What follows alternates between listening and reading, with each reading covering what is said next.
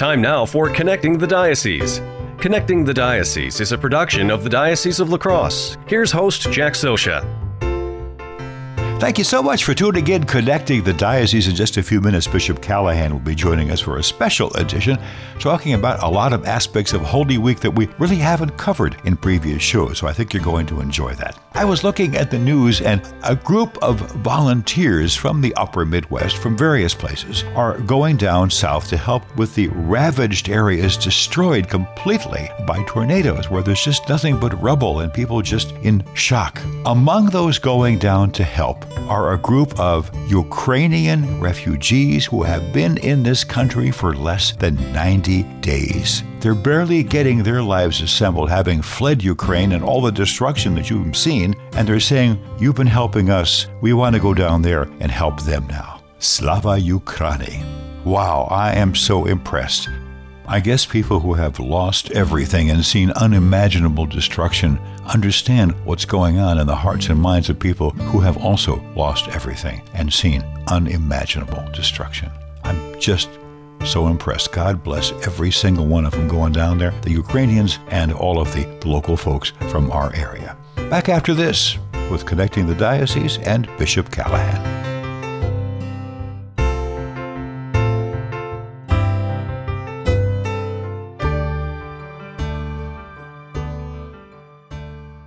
I was just talking about these folks who are very kindly going down south to where tornadoes have devastated entire communities.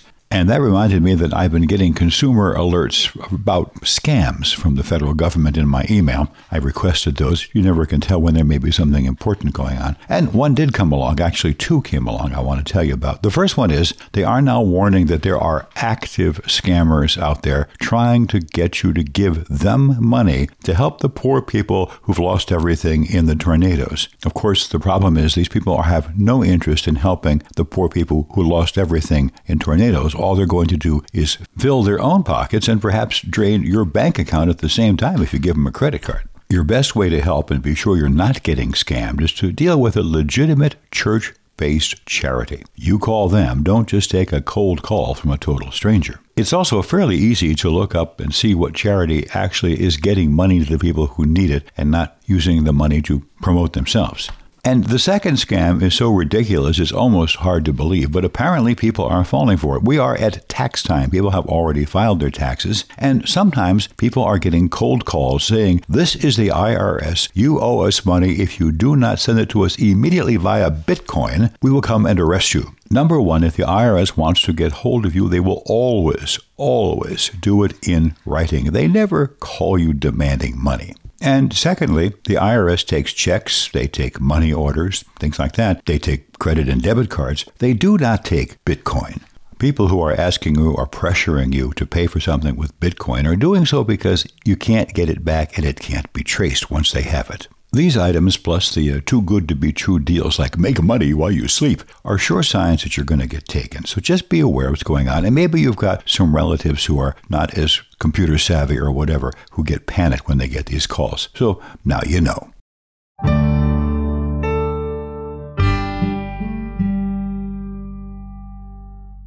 Well, as promised, live and in person, yes. this is both of us, the Bishop of the Diocese of La Crosse, Bishop William P. Callahan. Bishop, nice to see your face in person. Good to see you too, Jack, and what a thrill it is for us to be here locked in a speeding radio studio.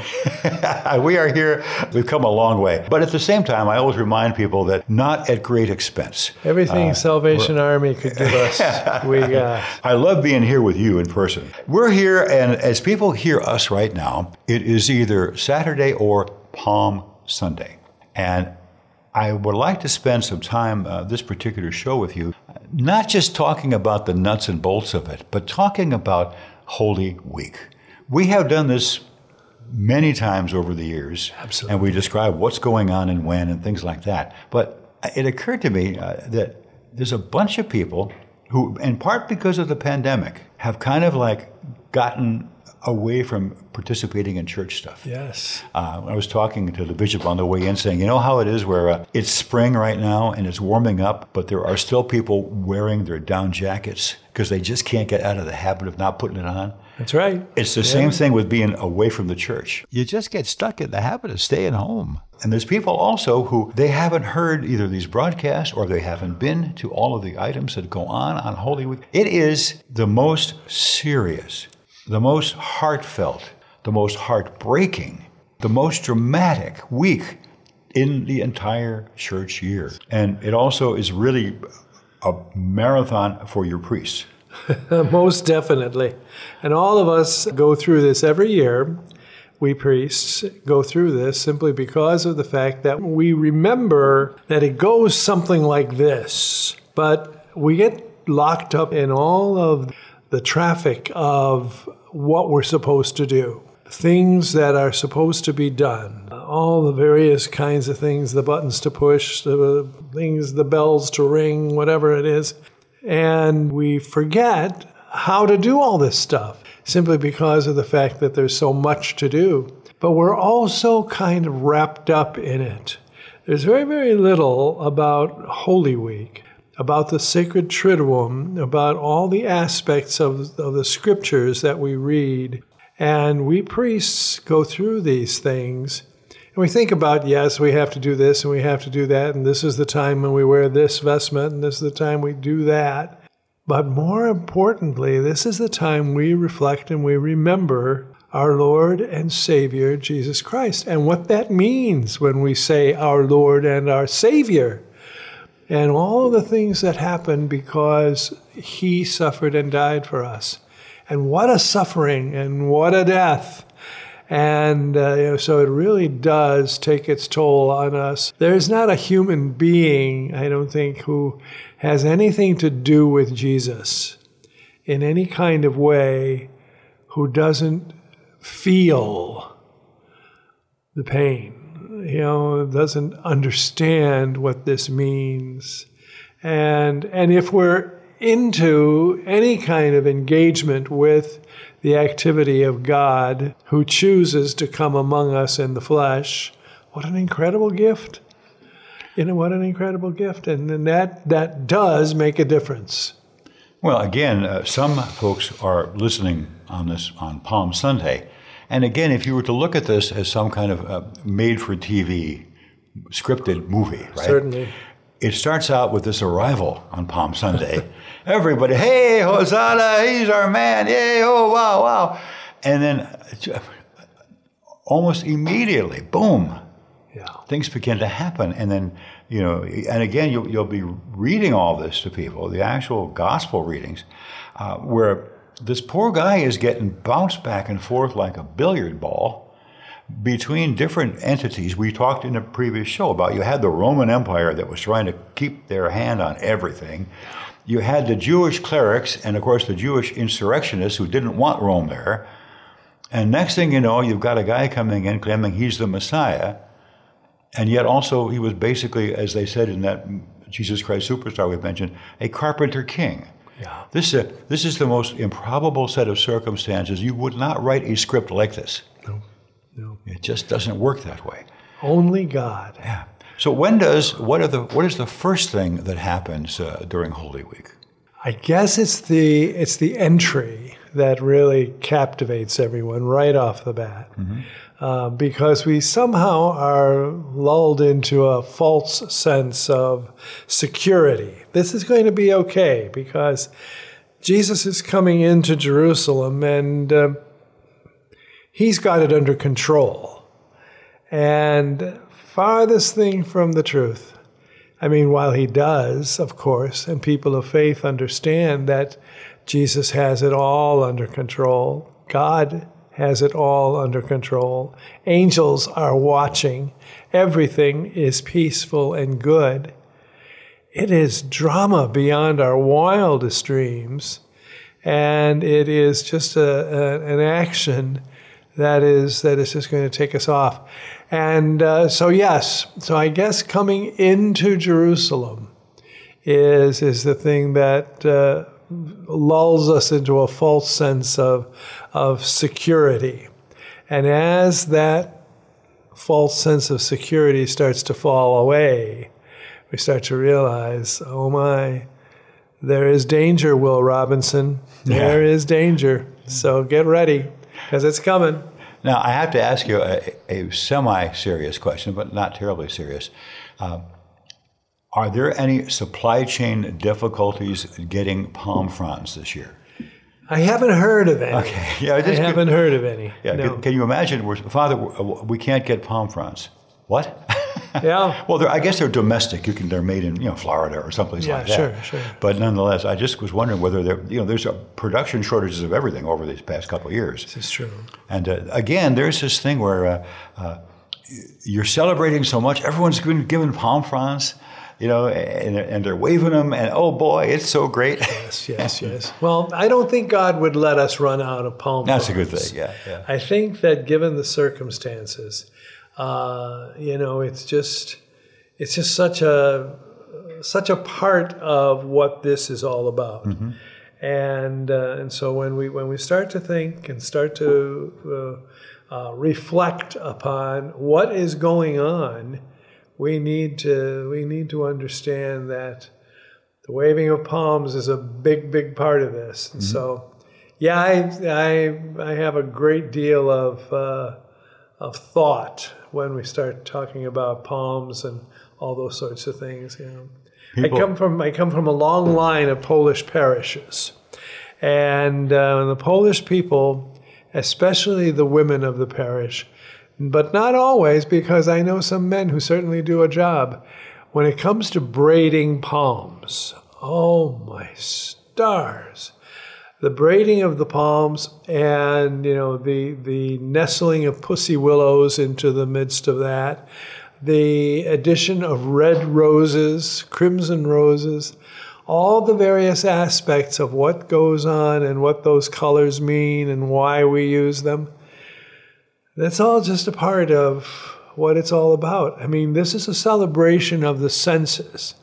When we talk about the incarnation, we look at this at you know at Christmas time, but we don't necessarily understand it quite as much as we do at as it as we do at Easter. Mm-hmm. When we start thinking about the necessity of of the human body, what God loves about us, what God intends when He creates and gives us the ability to be so involved in the world in which He creates. And as we start to see it, it, it just takes over, and then we start to get into the mystery of the incarnation. You know, the fact that God chooses to become one with us. During the uh, height of the pandemic, the, the Easter of the height of the pandemic, I know that uh, at least one parish, the cathedral, uh, actually mailed out palm fronds to people who they knew were not going to be able to get in. That's right. And what, a- what a, you know, that was such a kind gesture.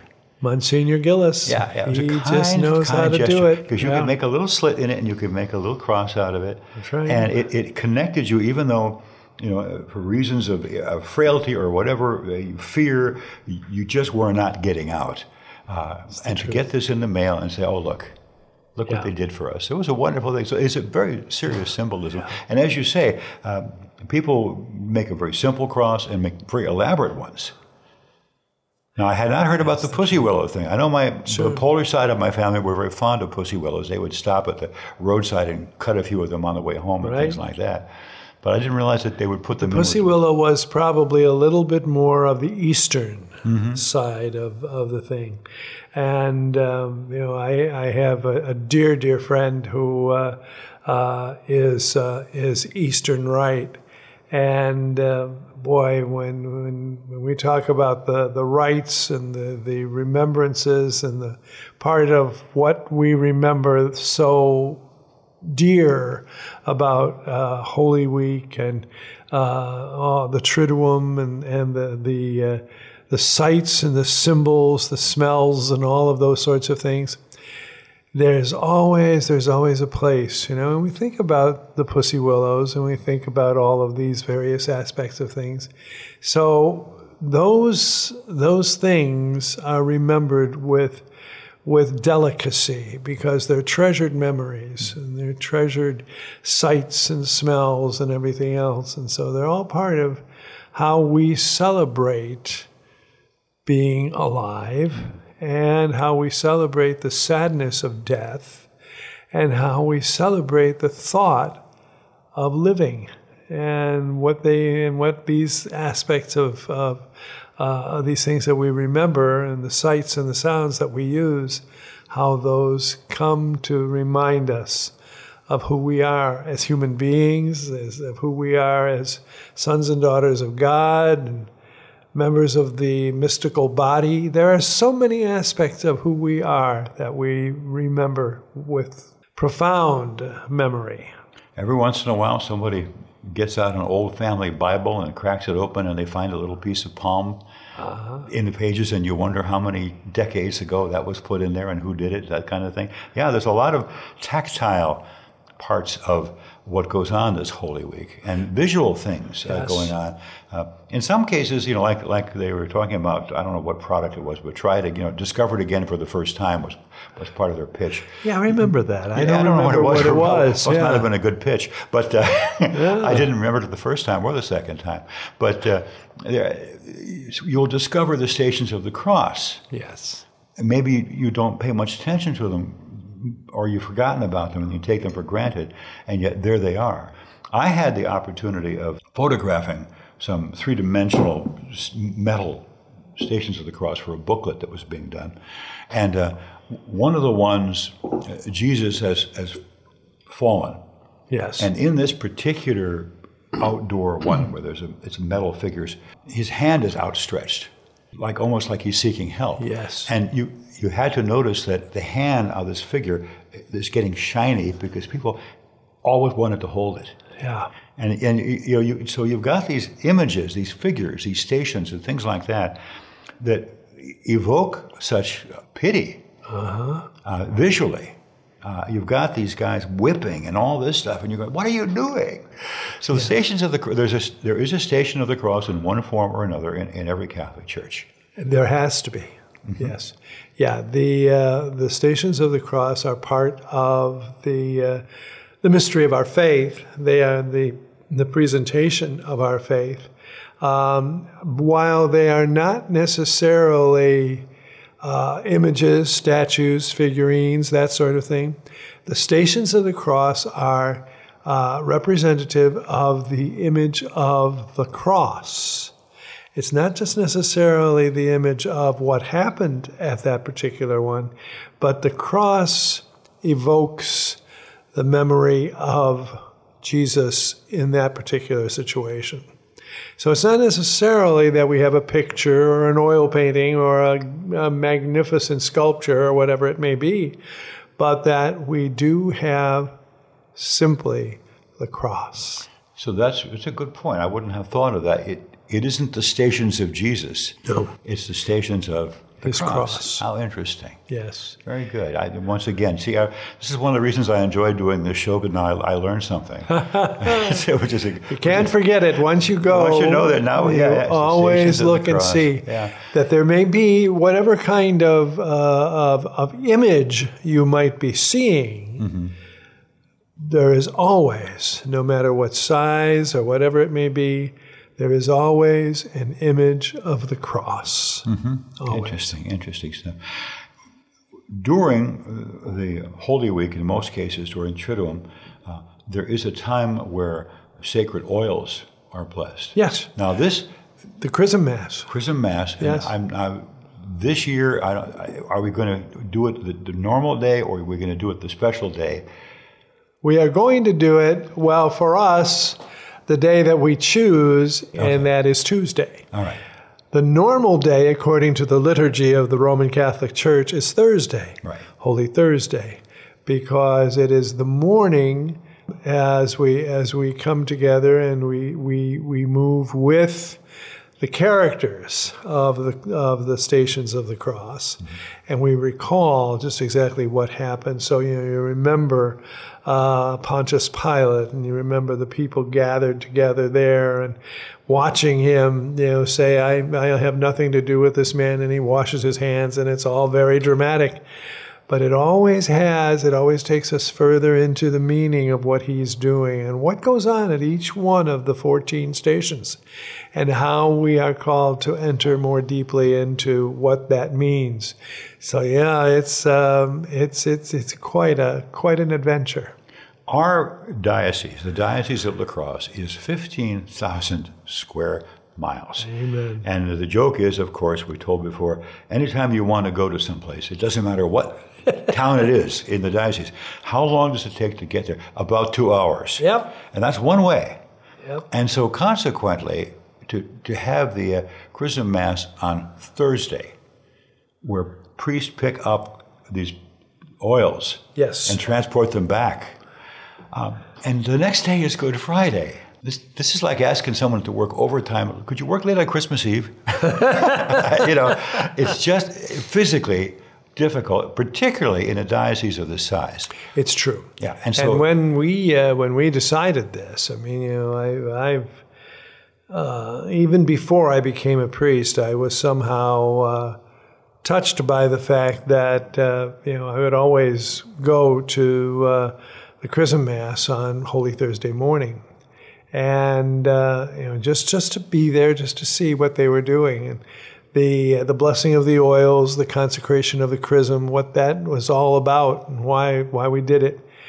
But it became very, very important as I became a priest that, boy, there was an awful lot of hubbub about the fact that we had to get in and get out. You know, uh, just simply because of the fact that, you know, the priests had to get back for various kinds of things. Holy Thursday, the evening mass of the Lord's Supper, had to be celebrated at the at the sunset, and um, you know it was very difficult.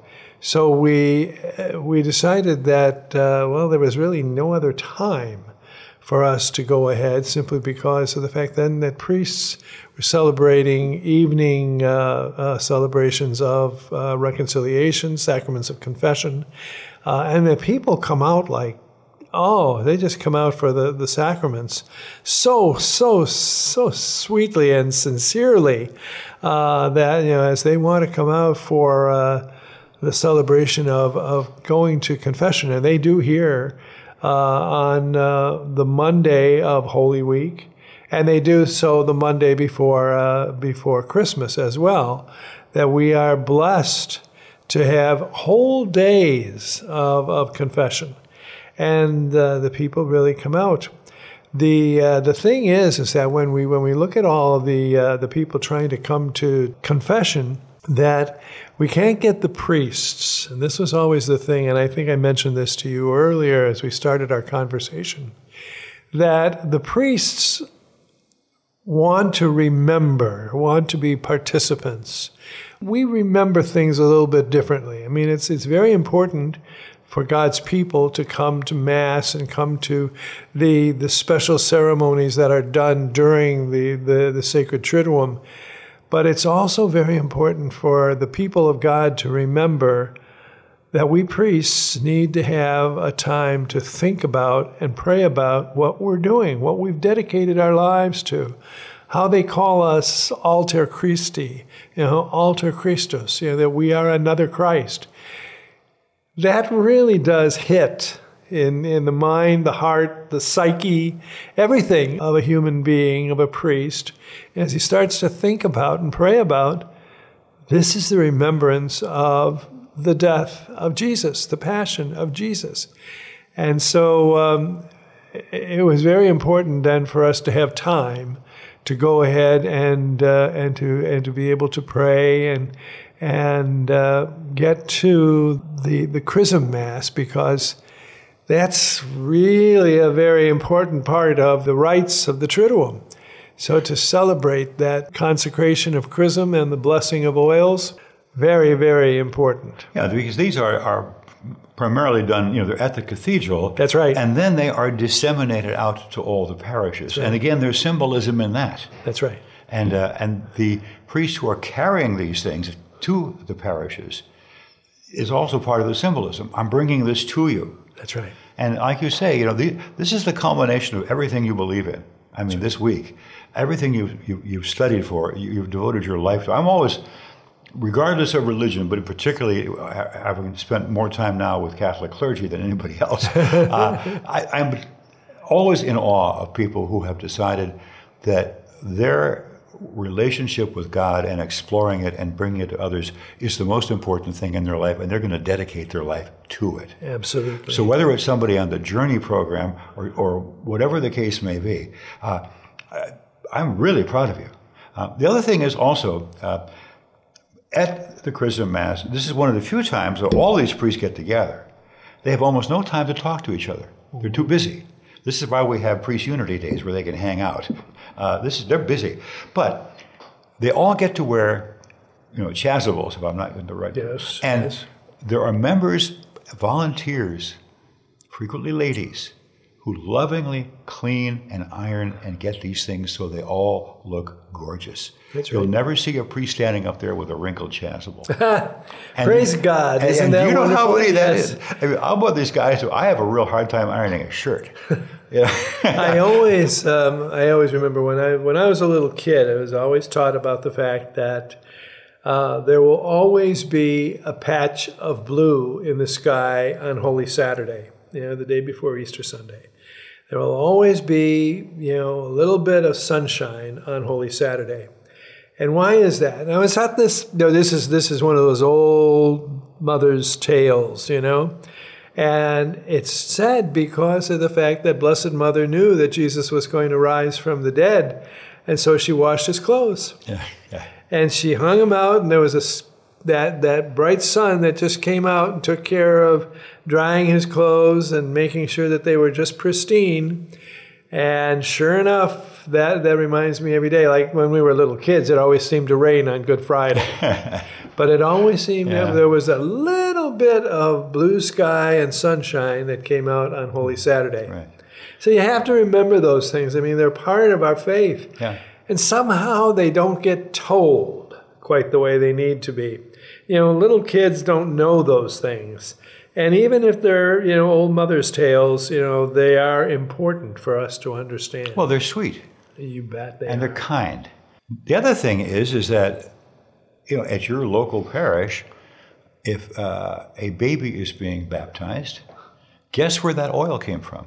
That's right. It's the connection right back to the Chrism Mass again. The chrism mass, chrism is used, and I think I've said this before. Uh, you know, in, in our in our opportunities together, uh, chrism is only used in three sacraments, and that is baptism, confirmation, and holy orders when a priest's hands are consecrated.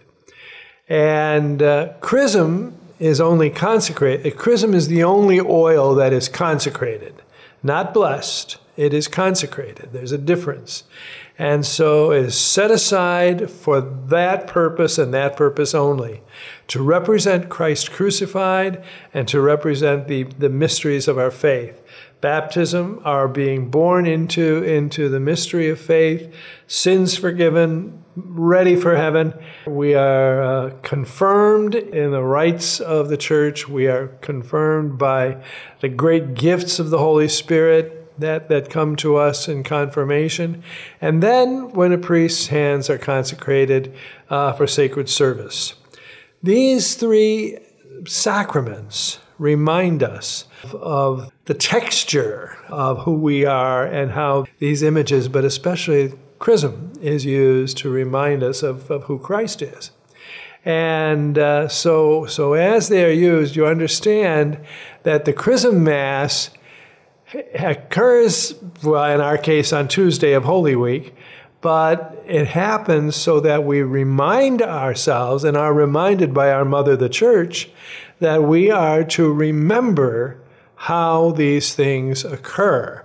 That um, the, the chrism that is used, that is consecrated by the bishop, and only the bishop, at the chrism mass, that that chrism we have to consecrate enough so that it can be used in all of the churches of the of the diocese. So in our case, 158 churches, and every priest gets enough uh, chrism to be able to go and to celebrate every baptism in the diocese because we don't make chrism just because we need it. We make chrism once a year at the Mass for chrism by the bishop. So that's that's one thing. The second thing is that chrism is used in, in the sacrament of confirmation. Chrism is used in baptism. Those kinds of situations. And then chrism is used for anointing of a priest's hands. It's funny you should mention that uh, because I, I, had frankly forgotten that part of it. Uh, but yes, that what it's something you don't get to see up close unless the thing has been televised or you know our video folks are really sure. really good with telephoto yeah, lenses. Are, but yeah. uh, uh, you actually rub the chrism into the, is it to the palm of the hand? Yes, okay. yes, and then. Uh, the, the palm of the hand. Now, when, when you go to receive blessings, a lot of times a priest comes and, and anoints you with, but when a priest receives the sacrament of the sick, for instance, he is anointed on the back of the hand because his hands already have been consecrated. So there is nothing that you're going to do that's going to increase the power of God's efficacy in those hands. So when a priest receives a blessing, uh, when he is when he receives the sacrament of the sick, he receives the blessing of the hands on the backs of his hands. And that's something I never would have thought of in a million years. Yeah.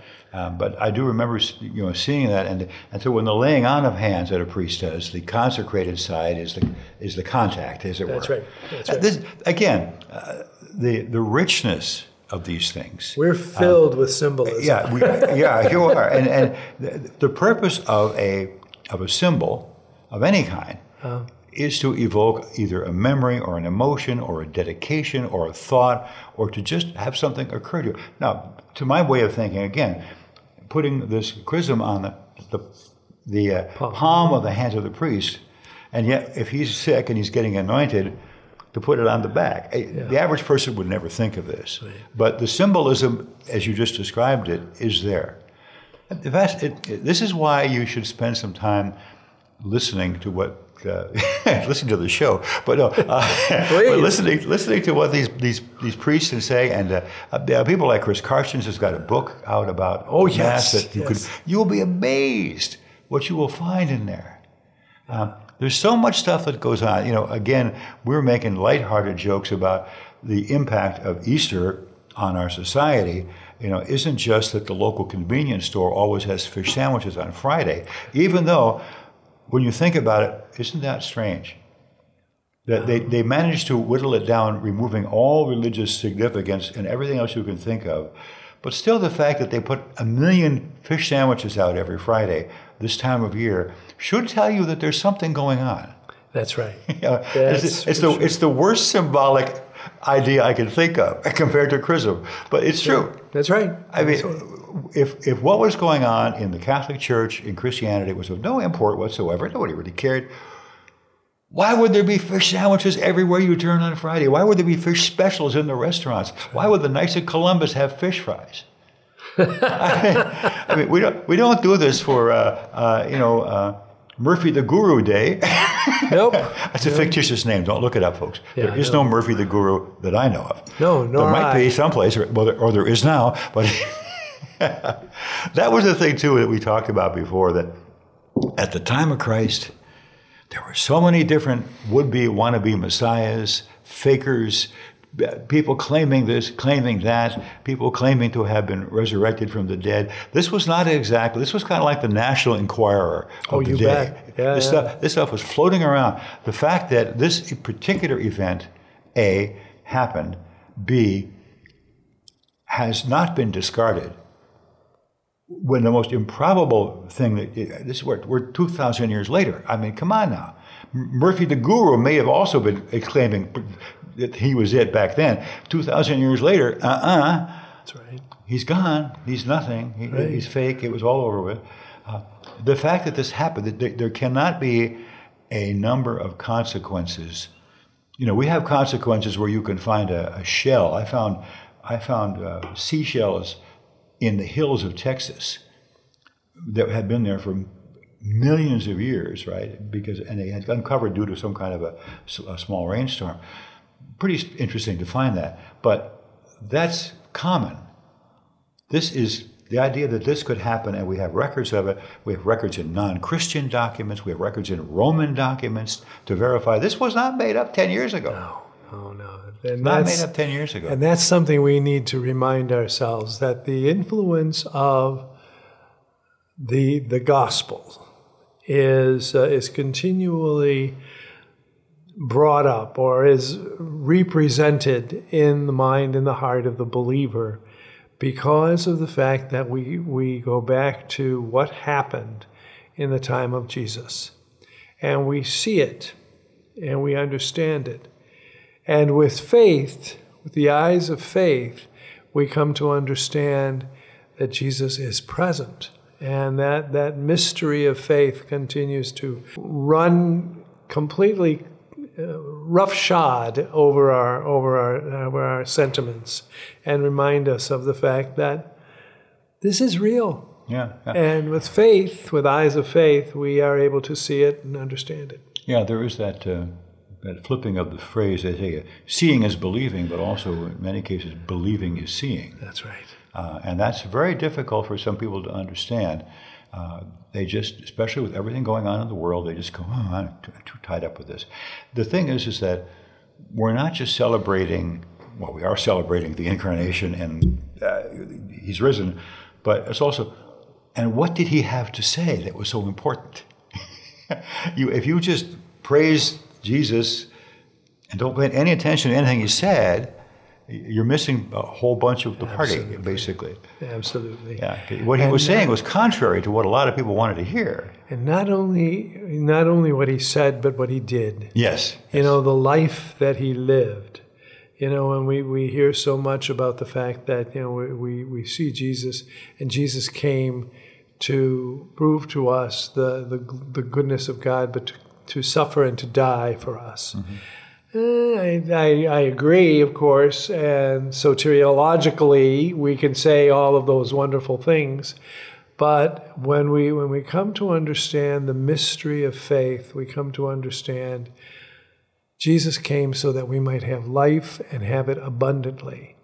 And every single time we come back to Jesus and we tell the story and everything else, it's not just a matter of representing and seeing him suffer and die for us, because his suffering and death accomplished life for us.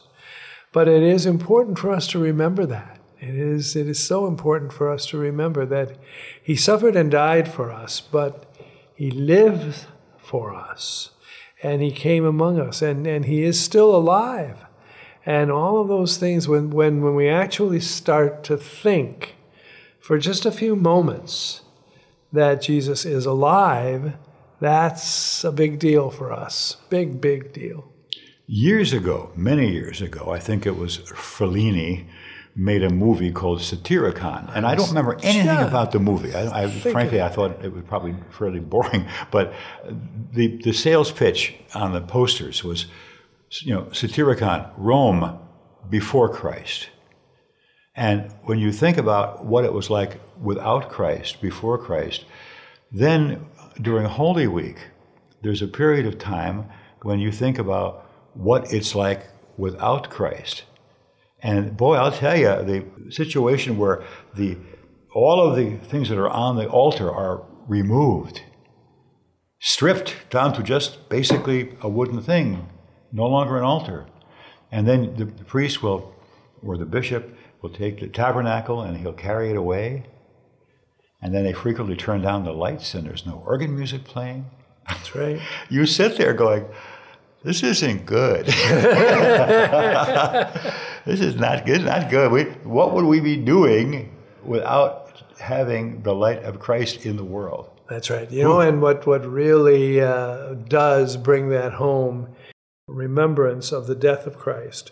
This thing you're describing, I've never heard of before. I don't think. What's it called? Tenebrae. It's called Tenebrae. It is the, the celebration of light.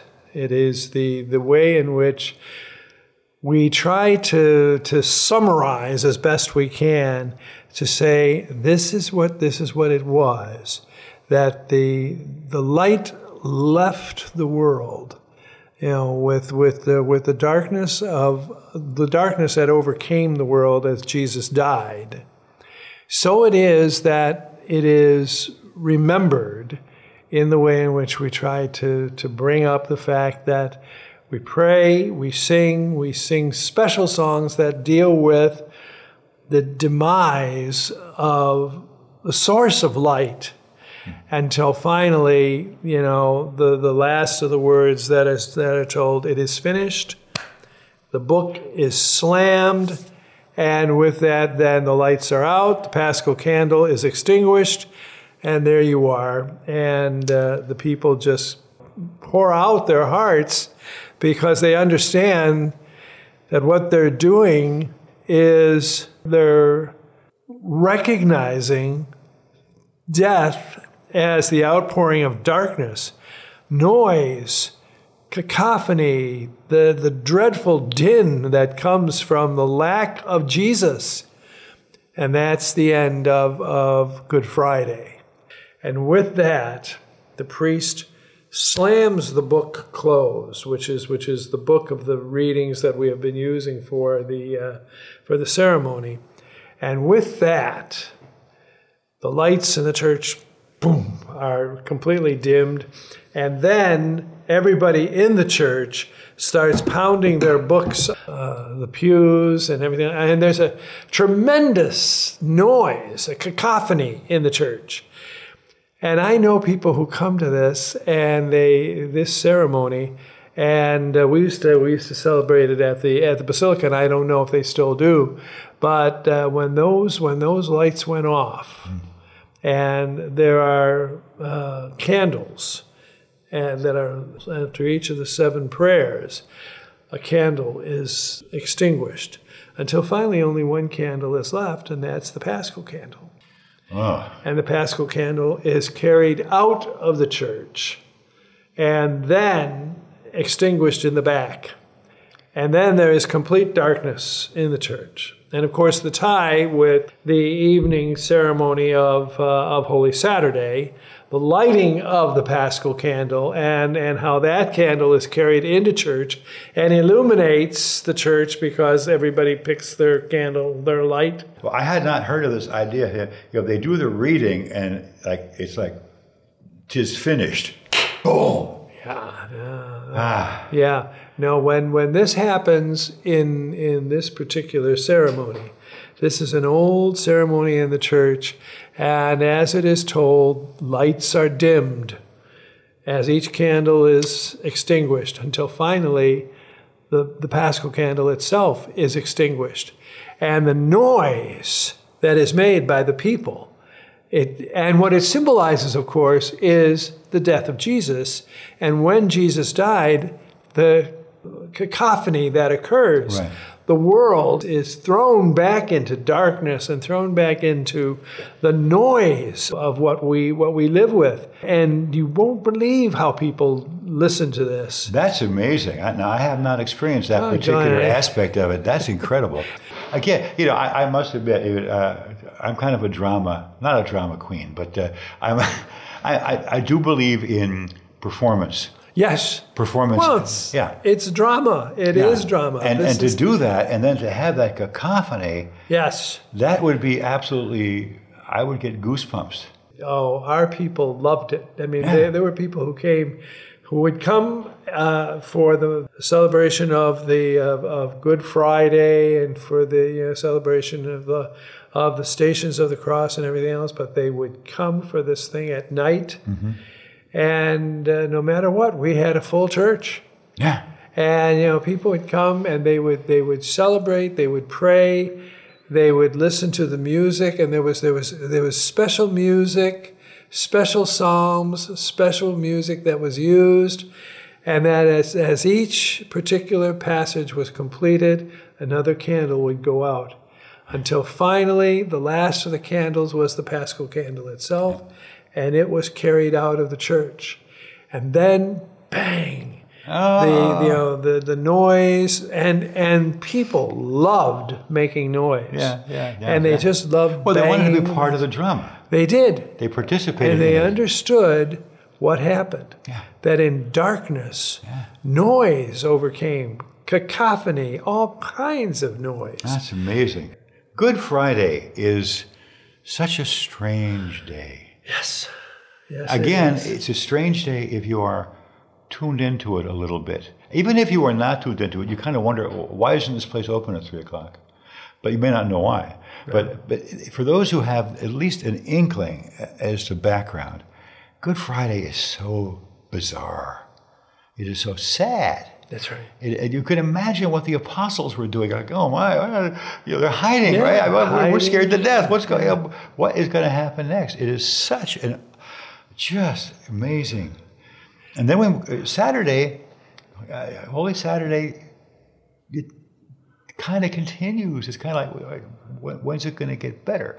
St. Ignatius of Loyola tells some great stories and, and talks about the first person that Jesus went to see uh, before the resurrection, and that was his mother. And there's a beautiful story about you know how Jesus and Mary saw each other, and, and the, the profound influence of Mary, the profound influence of Jesus seeing her and wanting to see her, and how she was just, she was ready. She knew he was going to come. And there he is. And there's, you know, so there are numbers of things that we remember. Veronica, you know, the very idea of wiping the face of Jesus with her veil, the, uh, the sense of, of understanding her love that was so profound that, you know, she was able to wipe his face. And that gift that was given to her by having his face imprinted on her veil. Saturday, we it, again, it's one of those days that is kind of neutral, gray. Uh, That's it's right. very strange, very unsettling. my home parish, we had um, we always used to. There were always the the symbols of Holy Week and the symbols of the, the of the Passion and Death of our Lord were always remembered, and so um, we used to take. We had a statue of our Lord in the tomb, so he was he was uh, lying flat, dead, but he was in the tomb. And so when we would, put him inside the tomb, the tomb was open to the people who could come in during the during the day, and uh, and there was a, a lace or something over it so that you couldn't see, but you could certainly see that there was the body of the Lord in the tomb. And so, sure enough, people respond well to those kinds of things because again we're we're into symbols Yeah, yeah. we're into seeing the things People respond well when they are exposed to truth and good things that were good for them. The Easter Vigil, by this time, most priests in the diocese are exhausted. yes They are. It's been a long week, been a very, very long week. But the Easter Vigil is a marathon. It is a marathon, and you know the entire story. I mean, everything you could pack into it is brought up to this moment. Now, I don't know if they. until then we we go through what happens on holy saturday until night Yeah, and that's it I don't know if this happens in every parish. I know it, it did happen for quite some time in the cathedral in La Crosse, that they just didn't bring in a candle. Uh, they actually had this large cauldron full of kindling, which they doused with a great deal of like charcoal starter. Thank goodness it wasn't high test gasoline. Um, and they would light this thing. Sure. And it would go whoosh, and this huge light would come up. This, and then they would carry this thing in right into the middle of the church, and that would light the Paschal candle. and that is the beginning of holy saturday that's the beginning of easter vigil yeah, wow. I mean, I'm always careful because you know when you get real close to that thing, that fire is hot, yeah, and you know, and you're, the, the the priest is in a cope yeah, or in some sort of thing that is a little bit more than just you know Mm-hmm. a shirt. So you know, it, you want to be careful Yeah, about this- getting too close to that fire. yeah. This is the diametric opposite of them slamming the book shut in the darkness. That's right. That's right. That's right. But I mean, the first time I was at an Easter vigil and this thing went on, it was kind of like, what the, you know? And when you see that, and you understand that it is from that fire yeah, that the, the light of Christ, the paschal candle, is relit. And also, it reminds you of this idea of the power that God has. Uh, my high school music conductor went to some place in the Middle East, and he went to go see this mosque that they said had this huge uh, ceiling ceramic of good versus evil. And you go in there, and he says you expect to see these two titans fighting, and you see this gigantic hand squashing a gnat. Oh my! you know, it was great. Uh, oh wow! Yeah, this guy was very good. He, I, I, I, I credit him for a lot of things that I did in my life that were performative. Uh, he would, we would sing around Easter. This is back before prayer in school was put the kibosh. Uh, we did a song called "Tis finished." So the Savior cried, and meekly bowed his head and died. "Tis finished." Yes, the race is run, the battles fought, the victories won. Tis finished. It was great. To, this is a public school. Mr. Richley, we still remember you all these years later. Good God man. love good you. man. Rest in peace. Yeah, he sure is doing that. But yeah, this is remarkable stuff. And then, of course, Easter Sunday morning, sunrise services, and all kinds of permutations. Of These are all on. part of our rich tradition. Yeah, yeah, And, uh, and we don't necessarily use them yeah. as we should. They become part of a story that doesn't have the great impact that it's supposed to.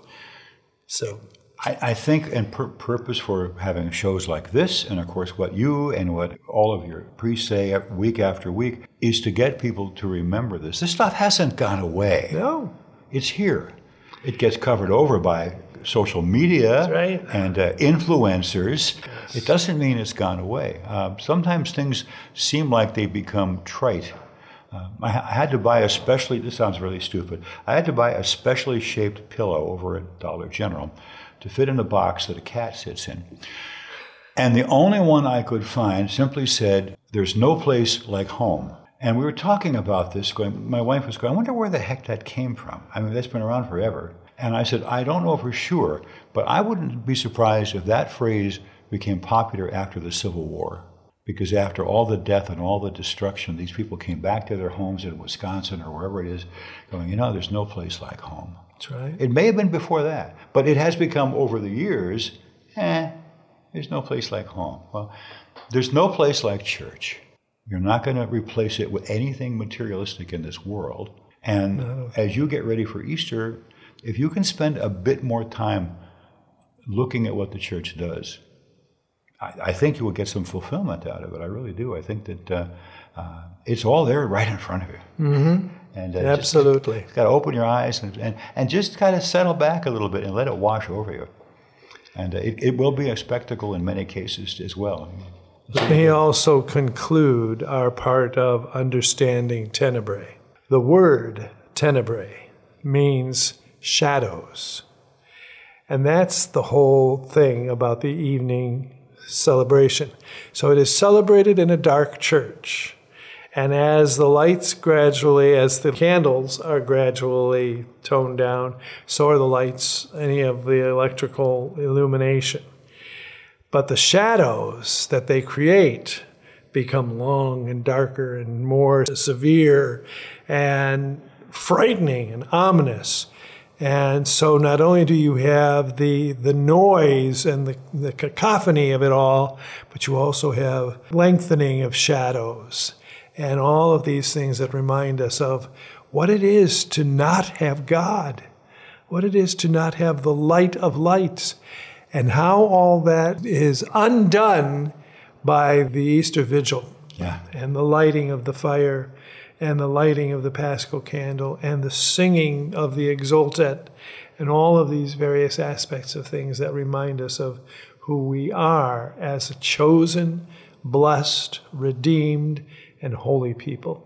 And I couldn't top that if I wanted to. but Bishop, I really appreciate you taking some time to give us a little different slant on Holy Week, not just the, the, the exact events of what time they're. And by the way, you can look in your church bulletin and go online to get the exact times for these things. Uh, plan on extra parking time, things like Yes, that, yes, because yes. a lot of people show up. But uh, can you uh, leave us with a with a prayer and a blessing? By all means, by all means.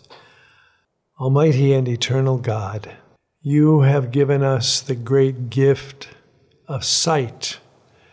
And through your Son, you call us to a depth of seeing beyond our eyes and looking more intensely and deeply into the light of grace the light of the glory that you have placed before us in eternity, His light. We ask you to help us to be mindful of that, to be mindful of the gift of Easter, to be mindful of the way in which you have called us out of darkness into your own wonderful and marvelous light. Almighty and eternal God, give us the grace to understand and to appropriately worship and adore you and move ourselves ever more closely to your truth and to your light and be ministers of it in the world in which we live. Amen. And may the blessing of Almighty God, the Father, and the Son, and the Holy Spirit come upon you and remain with you forever. Amen. Thank you, Bishop.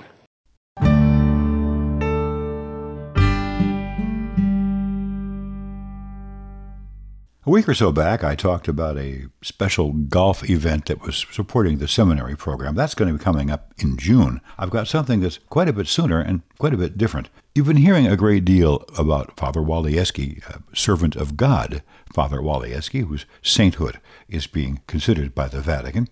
Seldom do you get to talk to people who have absolute first-hand experience having worked on Casa Hogar with him, having literally carried his casket when he died.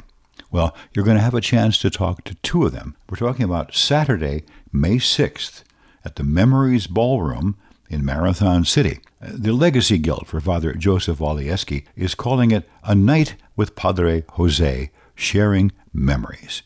This is the man who wrote I only have two hands. I will do what I can and let God do the rest. Coming up from Peru will be Monsignor Joseph Hirsch. And of course, Father Sebastian will be here as well. Both of these gentlemen work very closely, hand in hand, with Father Walijewski. They know him well. They have all kinds of stories that probably haven't been written down in magazine articles or put into books or whatever. So it'll be a chance about learning about what he did, what Father Walijewski did, sharing memories of the work he did for the people in Peru, along with messages from individuals who saw firsthand how he used his own two hands to make a big difference in the lives of so many people. Now, this is not a $500 a plate event. This is a $30 for adults, $10 for kids 5 to 10 years old, and under 4 are free. So you get a nice dinner, you get to hear some wonderful stories about Padre Jose, and just think maybe someday God willing, if he becomes a saint, you can say, hey, I was kind of involved in that process. I got to hear people talking all about him and I supported them. More information can be found by calling 715 297 5139, 715 297 5139, or check the diocesan website.